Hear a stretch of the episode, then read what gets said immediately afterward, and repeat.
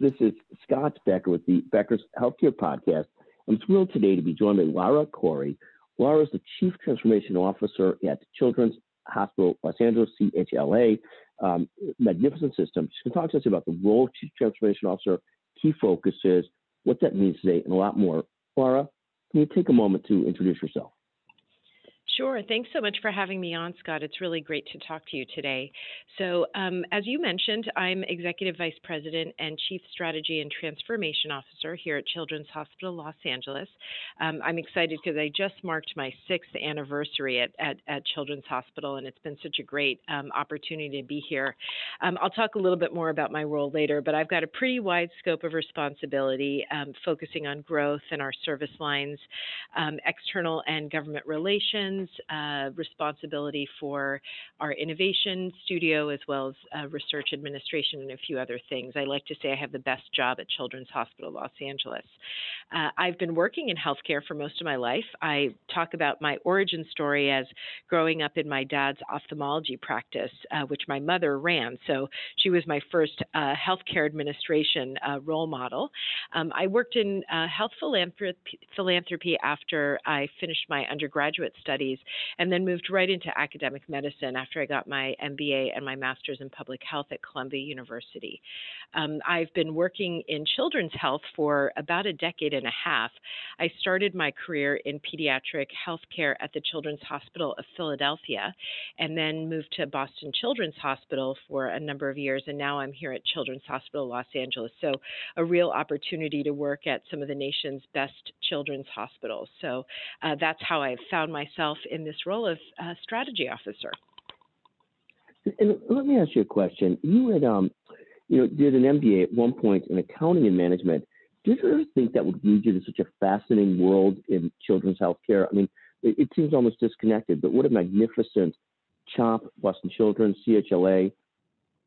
What a magnificent career. At what point did you realize that somehow or another you'd be sort of in the children's health world forever? Well, so it kind of came together in a couple of ways. So when I got my MBA, I also got my master's in public health. And it was a time when uh, MBA programs didn't have a substantial focus on healthcare as a track. And so I wanted to bring those two worlds together. And one of the things that I knew was that we needed to bring as much management acumen to uh, running the U.S. healthcare system. And so for me, I was always focused on healthcare, but I wanted to bring a really uh, rigorous skill set to the work that I did. Uh, and then when I um, had the opportunity to start working in child health uh, in Philadelphia to begin with, it really was um, such a magical place, being able to bring together business and public health and doing it to advance uh, the mission of focusing on children and families. And I like to say that I um, uh, started in child health and, and uh, haven't left because I can't imagine doing anything better. And, and talk about the role of Chief Transformation Officer. That's a role that really didn't exist in most organizations up to the last five or 10 years or so at, at best. What does that role mean? And what, what do you do as Chief Transformation Officer? Well, you're right. You know, it is a new role uh, in general, and it's especially a new role here at Children's Hospital Los Angeles. We've not had somebody uh, in this role before.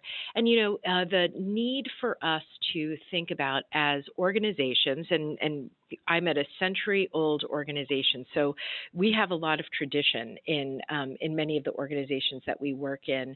And as we face the reality of you know, unending change as we acknowledge that we've got many generations in our workforce and as we think about how we integrate innovation and new thinking, you know, learning from other industries, really stepping up to meet the challenge of healthcare in the current environment, as well as having a patient family centered approach, we wanted to have somebody in a role who was really focused on large scale execution, in moving the entire organization in new directions, in identifying opportunities and advancing our strategic priorities in a way that allows our team members and our physician faculty to embrace change and get excited about the future and and make sure that we are bringing to everything that we do a spirit of transformation and optim, op, optimism.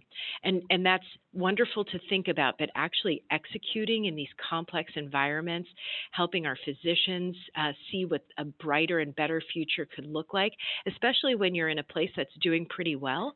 Um, it, it's, it's really a call to action for us. And we don't do change and transformation for the sake of it. There's really more that we can do to realize our mission if we're able to rally ourselves and bring everybody forward in a united way. And, and talk about sort of bringing everybody together in a united way.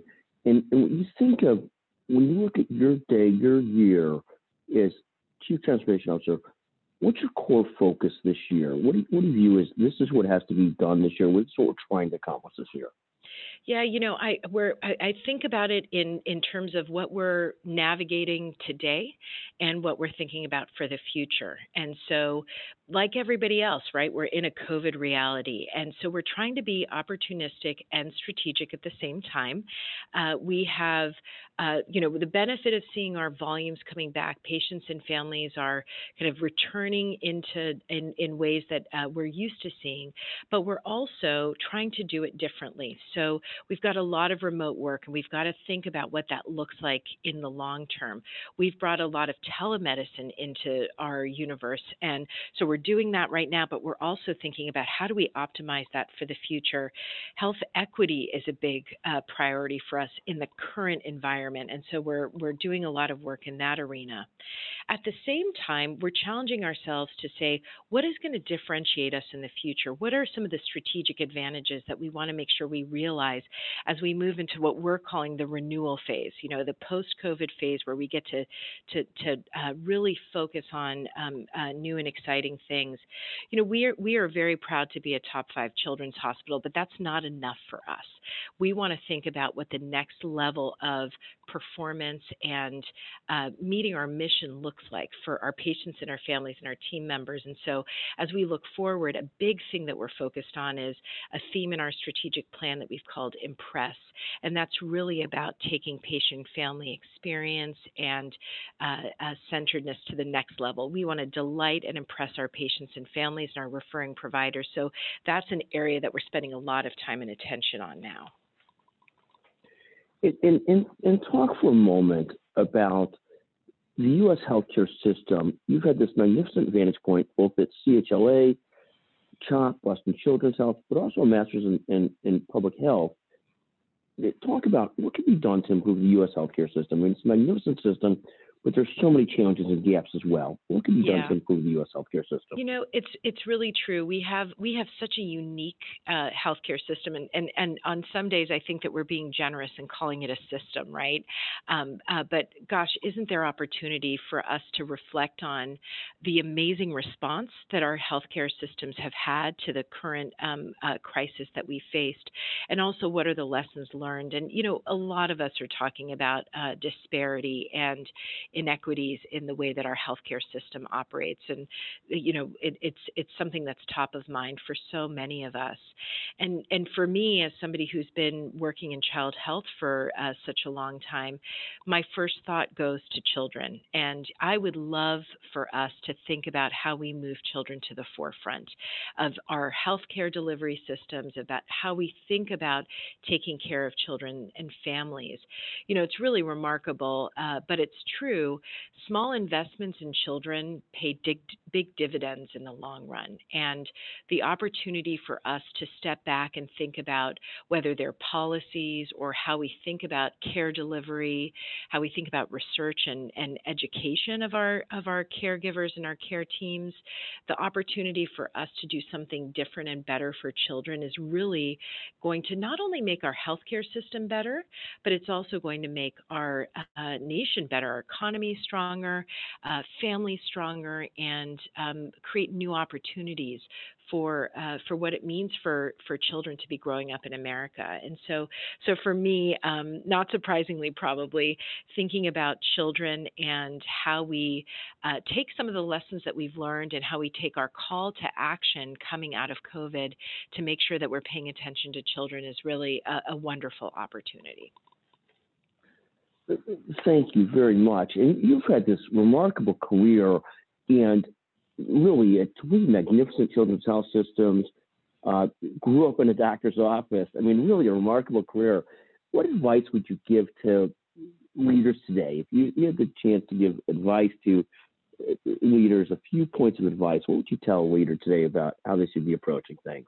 Well, I'm happy to share my advice, but I always love receiving a lot of advice too, because I just think we're all, um, you know, there's nothing um, uh, that has been more revelatory to me in this moment than how important good leadership is and um, and so it's such a privilege to get to be a leader in healthcare in the U.S. today, and and and to be at such a great organization like Children's Hospital Los Angeles. So I think a lot about this. Um, you know, one of the the big uh, uh, topics for me, especially as we're doing our transformation work, is is about change. And you know, for us as leaders, we're often kind of positioned in a perch where we have more visibility than uh, the uh, the folks that we're helping move into transformation transformation and change.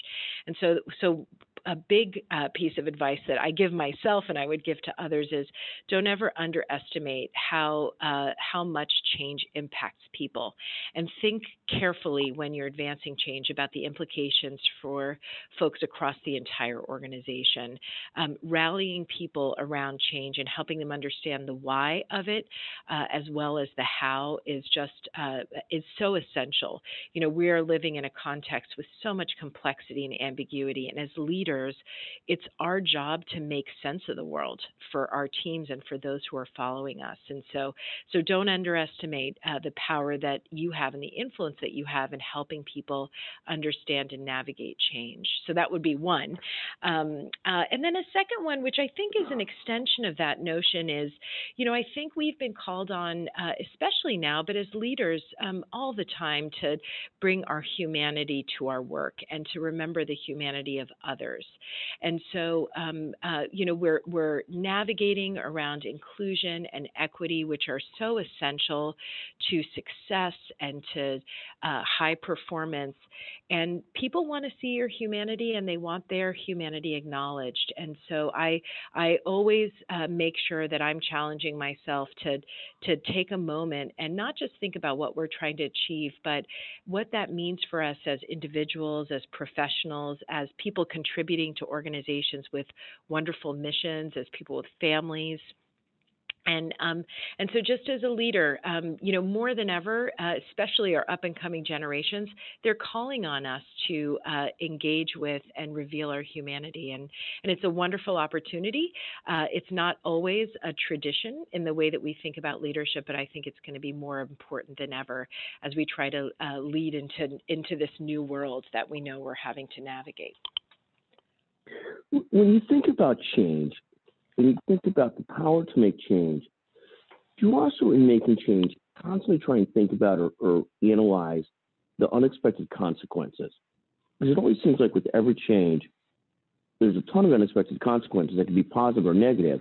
How much time is spent on that type of analysis and assessment? You know, it, I, it's such a great point, Scott, and I think more than ever we have to uh, we have to do a few things when we think about these changes. We we have to spend time analyzing the implications. There are times when we're making changes that are that we're choosing right? And sometimes we're on the receiving end of a change. And especially when we're making choices about changes that we want to make we've got to weigh the implications. Um, and one of the things that I think is really important is engaging with folks across the organization and asking them to participate in understanding what the implications of change are. You know, as much as we try to understand other perspectives, there's no nothing like asking the people that are going to be part of the change, whether they're advancing the change or, or being impacted by the change, what the implications are, and then planning around that. So, bringing lots of voices to the table, um, I have found, especially in our culture here at Children's Hospital Los Angeles, is very, very powerful. Not only does it allow us to um, implement change in a more effective way, but it allows us to bring people along in the work. And so, it's it's a, it's an important role, and I think one that um, is hard to overdo when we think about uh, think about making changes, uh, especially in large organizational ways. Thank you very much. I, I, want to thank you, Laura, for joining us today on the Becker's Healthcare Podcast. What a remarkable career and, and really remarkable work at CHLA. I mean, it, I didn't realize up to the that high ranked children's hospital, and I should have because I know it's a magnificent institution. But congratulations on all that you're doing and that the institution is doing as well. Thank you very much. Thanks so much, Scott. Thanks for including me. I love the podcast, so it's a it's a real privilege to get to be part of it.